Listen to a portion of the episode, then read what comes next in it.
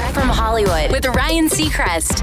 When it comes to live music, there's Pink and everybody else. Of course, there's a ton of incredibly talented artists who put on amazing shows, but Pink is the only one that straps herself into a trapeze rig and literally sails over the crowd, spinning and twirling and most importantly, singing flawlessly while doing it.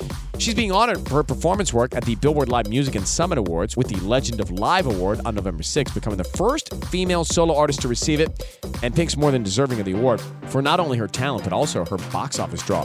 Her beautiful Trauma Tour raked in nearly $400 million over the last two years, the most for any woman over the past decade and inside the top 10 of all time. That's Direct from Hollywood.